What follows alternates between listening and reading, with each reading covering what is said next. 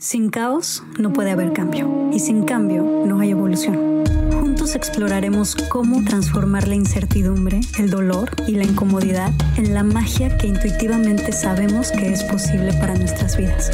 Yo soy Aislinn Derbez y creo que los mejores regalos que puedes darte son espacios para conectarte, sentir y reflexionar. Espero que este sea uno de ellos. Este capítulo es una continuación al episodio que hicimos con Letty y Ashley de Se Regalan Dudas. Estaba tan buena la plática que en la grabación de ese capítulo decidimos hacer una ronda de preguntas muy fuertes que terminaron por revelar nuestros miedos, algunos secretos y lo que queremos a futuro. En este episodio platicamos a detalle de cuáles son los aspectos más tóxicos de nuestra personalidad ¿En qué nos hemos equivocado en relaciones pasadas? ¿Cuáles son las creencias que nos han limitado y quién nos las inculcó?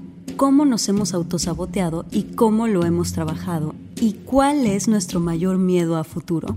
Espero que disfrutes mucho este QA que preparamos para ti. Bueno, pues hay unas preguntas muy interesantes que creo que estaría padrísimo que contestáramos todas. Me gustaría que dijeras de dónde son, por favor. Fui a un curso con Gaby Huerta, que es una terapeuta que nos ha ayudado mucho a mí, Ashley. Era un curso para puras mujeres. Y los primeros minutos eran para escribir varias cosas con las que íbamos a trabajar. Entonces ella programó 10 minutos porque eran preguntas de nosotras mismas y dijo, bueno, pues se conocen perfecto. Pero están fuertes las preguntas, o sea, prepárense porque esto se va a poner buenísimo. Estoy lista. A ver, primera pregunta. Primera pregunta. Todas. ¿Qué creencia familiar te ha condicionado para un proyecto de vida? Que la belleza física importa más que cualquier otra cosa. Que no soy suficiente. Me refiero a que mi papá y mi mamá siempre me dijeron que yo tenía que saber más o ser más especial o ser más extrovertida o haber estudiado desde niña algo para hacer cualquier cosa que yo quisiera. O sea, a mí siempre mi papá y mi mamá me dijeron, uy, no, pero no sabes nada, no, no tienes ningún talento, no tienes, o sea, ¿qué vas a hacer? ¿Cómo vas a ser actriz si nunca has estudiado esto desde chiquita?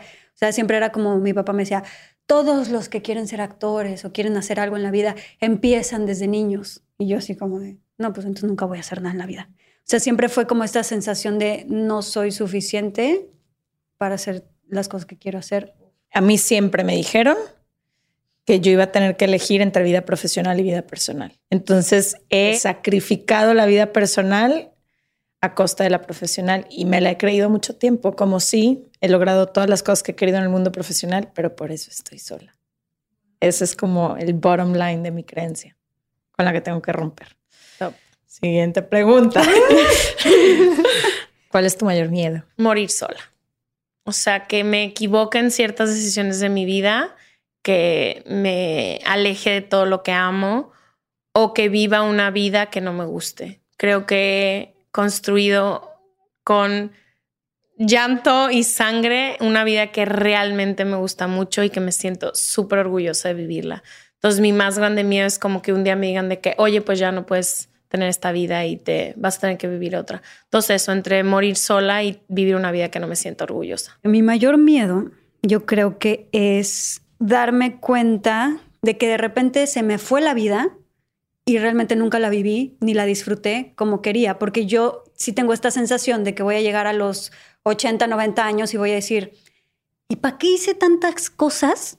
Que, mm. ajá, sí, pues la gente escuchó mis cosas, vio mis películas, vio mis series, vio mis podcasts, pero ¿y de qué me sirve eso cuando lo que yo más voy a recordar y lo que más amo y de lo que más feliz me voy a sentir y orgullosa y de querer revivir van a ser aquellos momentos en donde jugué con mi hija o donde me fui de viaje con mi pareja o donde estuve abajo de una cascada gritando o donde apapachaba a mi bebé cuando necesitaba algo.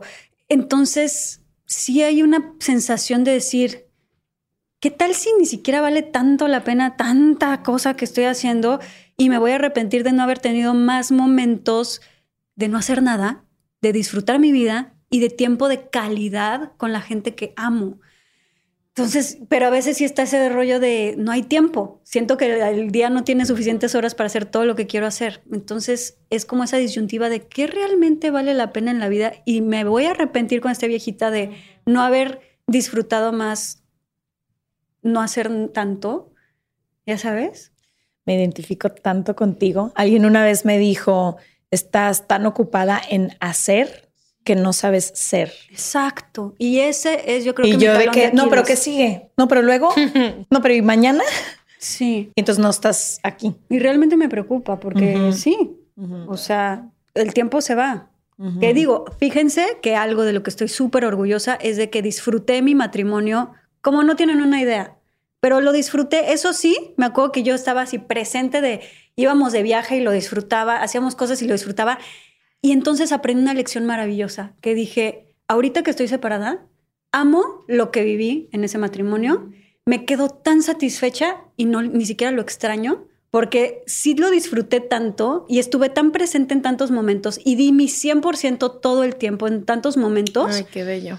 Que entonces ya que estoy fuera de y ya que estoy en otro nivel, digo, no lo extraño, para nada me arrepiento, amo lo que viví y me quedo llena y satisfecha y fueron de los momentos más hermosos que vi en mi vida, pero tampoco es como que quiero regresar ahí. Mm. Qué bello. Entonces eso es bien bonito porque no te cuando sí estuviste ganas. presente y sí diste tu 100%, ahí es donde no te quedas con ganas y nada más los recuerdas como qué rico.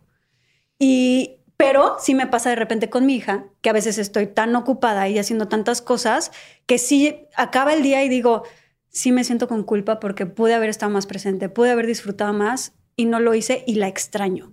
¿sabes? Y extraño jugar con ella. Y, y no quiero que me pase eso de grande. Pero a ver, a ver, vas tú. Wow. Y ahí hay más temas que te quiero preguntar, A porque ver, es sí. y que una mamá feliz y realizada o una mamá todo el día presente pero sin hacer lo que quiere hacer. Es que está cabrón. Temón, está cabrón. siguiente Sí. capítulo. Siguiente capítulo.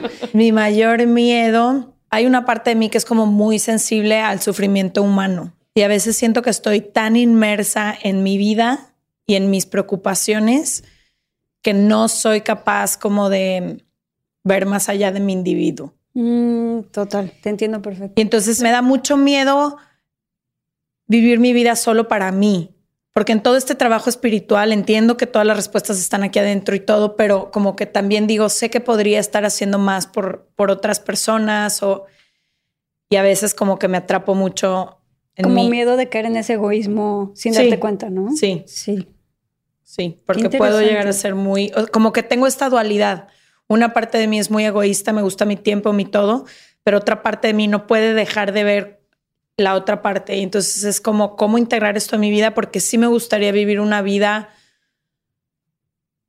que parte de mi vida sea el servicio a los demás, que no sea solo para mí.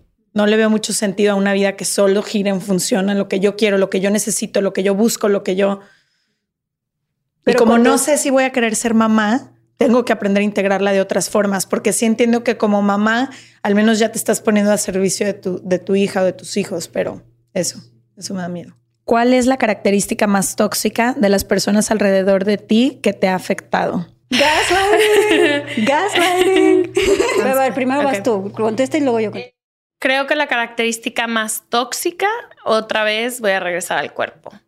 Como esta enfermedad de belleza que corre de los círculos cercanos a los que vivo. Crecer en ambientes o estar en ambientes donde todo el tiempo se comenta el físico de todo mundo, de la belleza de todo mundo, creo que me ha afectado mucho. Creo que esa es la característica más tóxica. En mi caso, el gaslighting. ¿Cómo podemos explicar el gaslighting? El gaslighting es una forma psicológica de abuso donde la otra persona te hace cuestionar tu propia sanidad mental. O sea, como siempre te tiran de loca o siempre te hacen sentir que no, pues esas son ideas tuyas. No, pues es que tú estás loca. No, pues te lo estás imaginando. A mí me pasa que yo desde chiquita soy como muy empática y soy súper intuitiva y como que siento cañón a las personas. Entonces me pasaba desde que estaba chiquita con mis papás y luego eventualmente con mis parejas, que yo decía, es que yo siento que tú este- a ti te está pasando esto y estás sintiendo esto. Y to- entonces yo los confrontaba y confrontaba cosas que tal vez ellos no querían ver o no querían aceptar. Y entonces yo les decía, es que yo siento que esto te está pasando. Y entonces la otra persona, en lugar de hacerse responsable y decir, sí, la verdad es que sí me está pasando esto, sí estoy enojada por esto, sí, sí, esto no me, no, no lo siento, la otra persona te dice, estás loca, o sea, ¿de qué me hablas? Esos lo son estás ideas tuyas, te lo estás imaginando. Por supuesto que no. O sea, ves, siempre te inventas cosas, estás proyectando cosas que son tuyas en mí, estás loca y justo tú, bla, bla, y entonces todo te lo regresan a ti, te lo voltean y es, la loca eres tú, yo estoy bien. Y te lo dicen nada más con una convicción Sí. de que ellos además son perfectos y, y entonces realmente te la crees, te hacen dudar de ti, pues. Amiga, gracias. He vivido intuición. gaslighting y no lo sabía. Temón. Temón, capítulo, otro capítulo. La mamá y el gaslighting, lo apunto. Amay Natural es una compañía que hice con una de mis mejores amigas, Mariana Burelli. En Amay Natural creamos productos 100% naturales y sustentables como shampoo, acondicionador y crema. Todo en barra. También tenemos otros productos deliciosos como nuestra línea para bebés.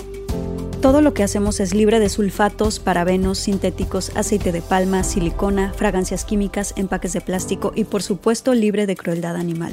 Están disponibles en amai.mx, en Amazon y en sephora.com.mx. Checa el Instagram de Amai Natural o la página web amai.mx para más información. El mío es cuando alguien me quiere controlar.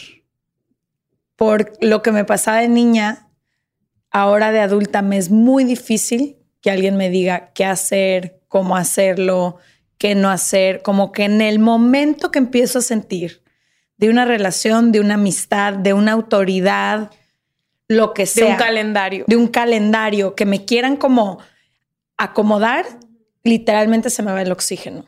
Me cuesta mucho trabajo. Entonces yo he tenido que, porque vivo en un mundo en el que sí hay horarios y como que tengo que trabajar muy conscientemente en cumplir, pero sin sentirme sofocada. Y un coach que tenemos que escribió el prólogo de, nuestro libro, así lo puso exactamente en palabras, dijo, Leti nunca se va a quedar en un lugar en donde quieran cortar sus alas o algo así. Y literalmente esa es mi sensación. Eso es lo más tóxico que me pueden hacer. A mí.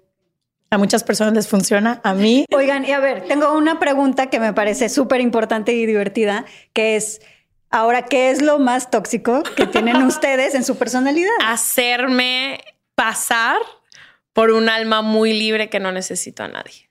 Y eso destruyó mi relación pasada de siete años, pero en esta idea de que yo llego con el que es que yo soy súper libre, es que bueno, no planeemos nada, es que pues estaría padre irme a vivir a Hong Kong y quiero hacer una maestría y quiero no sé qué y antropología y o sea, y como nunca darle la certeza a esa persona de que dónde estoy y que esa persona es indispensable porque era indispensable en mi vida y quería hacer un proyecto de vida con él.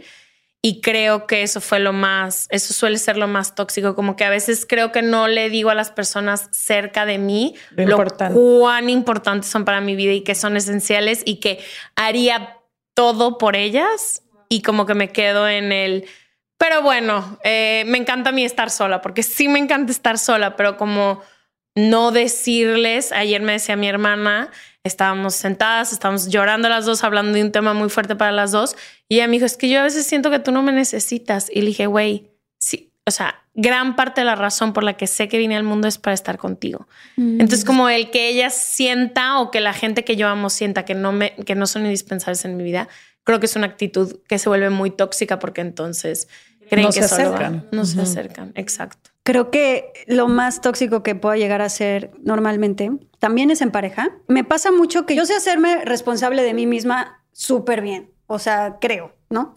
cuando estoy sola. El pedo es cuando estoy en pareja. Entonces, siento que cuando estoy en pareja, como que algo pasa que me dejo de hacer cargo de mí.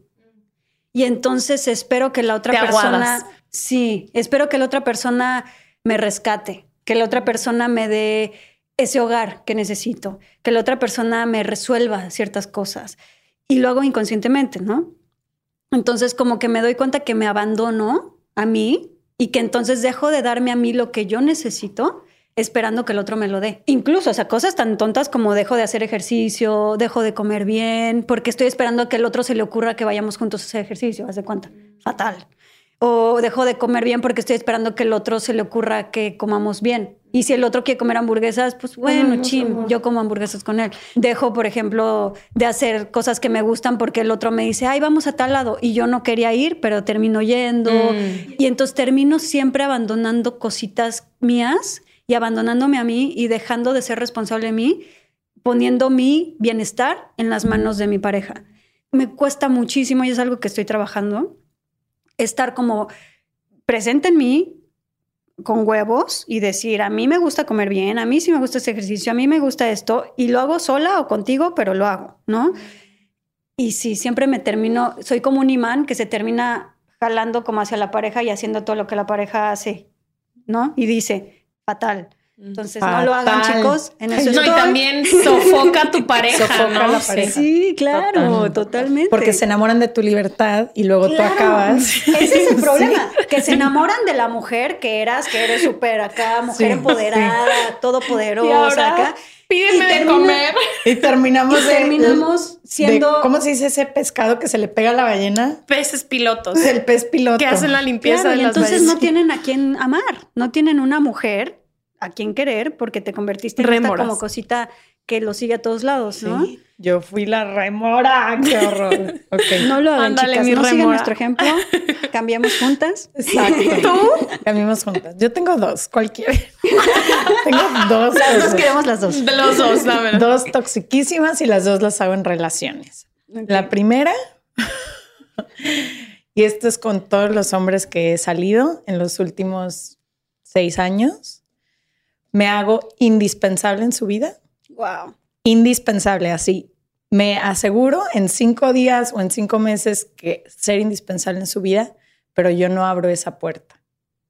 Entonces ellos ya no pueden estar sin mí de cierta forma, pero yo me voy y yo sí me pude salvar. O sea, no me, no me pongo en, la mismo, en el mismo grado de vulnerabilidad que les exijo a ellos. Pero finges forma. que sí. Finjo que sí. Y entonces a mí sí me es fácil salirme y, y a los otros no. Y el dos es que soy la digna.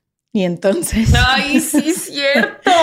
y entonces mi forma tóxica que sé que le causa mucha impotencia a mis parejas es que como que me convierto en esta jueza de que tú hiciste esto mal, yo pongo este límite y ya no lo no me muevo de ahí, no lo perdono. Y realmente tengo esa capacidad de no moverme de ahí, no perdonarlo, pero para la otra persona no hay forma de negociar, abrir espacio, flexibilizar, o sea, como que me convierto en esta persona tajante y digna que siempre sale bien librada de las situaciones. Uf. Y es como tú fuiste el que lo hiciste, Tú que no se te gritaste, olvide. tú dijiste. Y yo me quedo callada y a veces me quedo con mi enojo, con mi dolor, con mi todo, fuerte. pero soy la digna. Ay. Toxiquísima. La última, ¿qué sueños postergaste por invalidación externa? Ay, lo tengo súper claro. Haber estudiado una carrera eh, como la que tú estudiaste. Como haber estudiado ciencias políticas, relaciones internacionales o haber terminado filosofía y ciencias sociales o estudiar antropología porque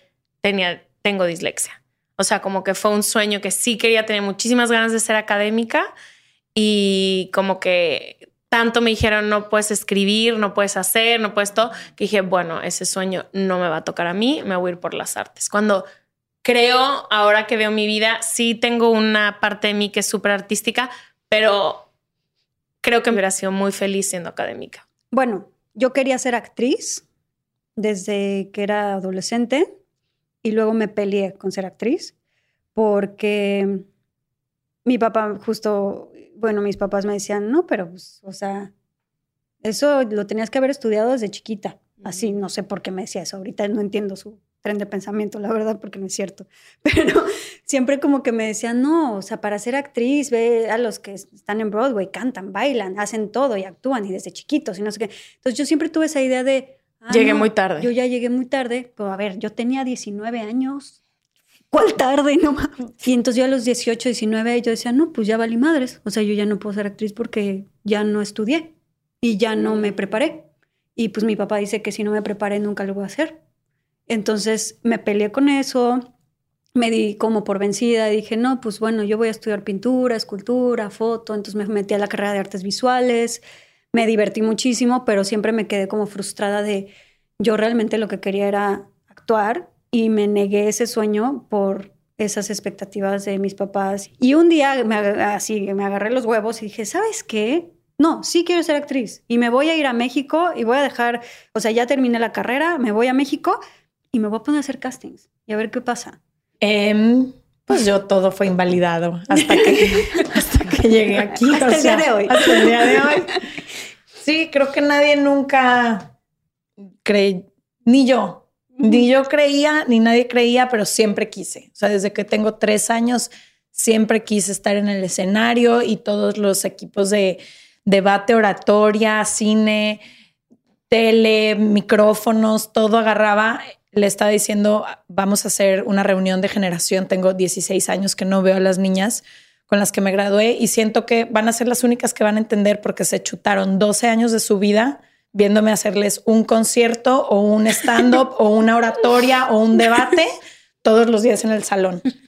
Pero en ningún otro espacio era validado. Entonces para mí era como, esto no es jamás a lo que me voy a dedicar. Nunca voy a hacer un peso de esto. Es como un sueño frustrado.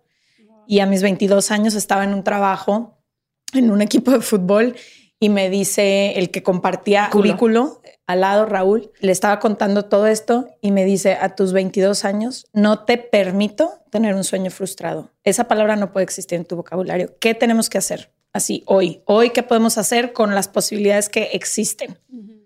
Y ahí empezó como todo el camino. Oigan, pues muchísimas gracias. Estuvo increíble este pedacito de preguntas intensas y pues me encanta platicar con ustedes. Ojalá hagamos más. Que se repita. Ya tenemos que se repita. Sí. Ya tenemos muchos temas. Gracias. Gracias. Ojalá que hayas disfrutado este episodio. Y recuerda que en nuestra página web, la magia-delcaos.com, puedes encontrar mucha más información de estos temas y de nuestros invitados. Tenemos blog, tienda en línea y material exclusivo para los que se suscriban. Síguenos en todas las redes sociales como arroba la magia del caos. Gracias por darte este espacio con nosotros.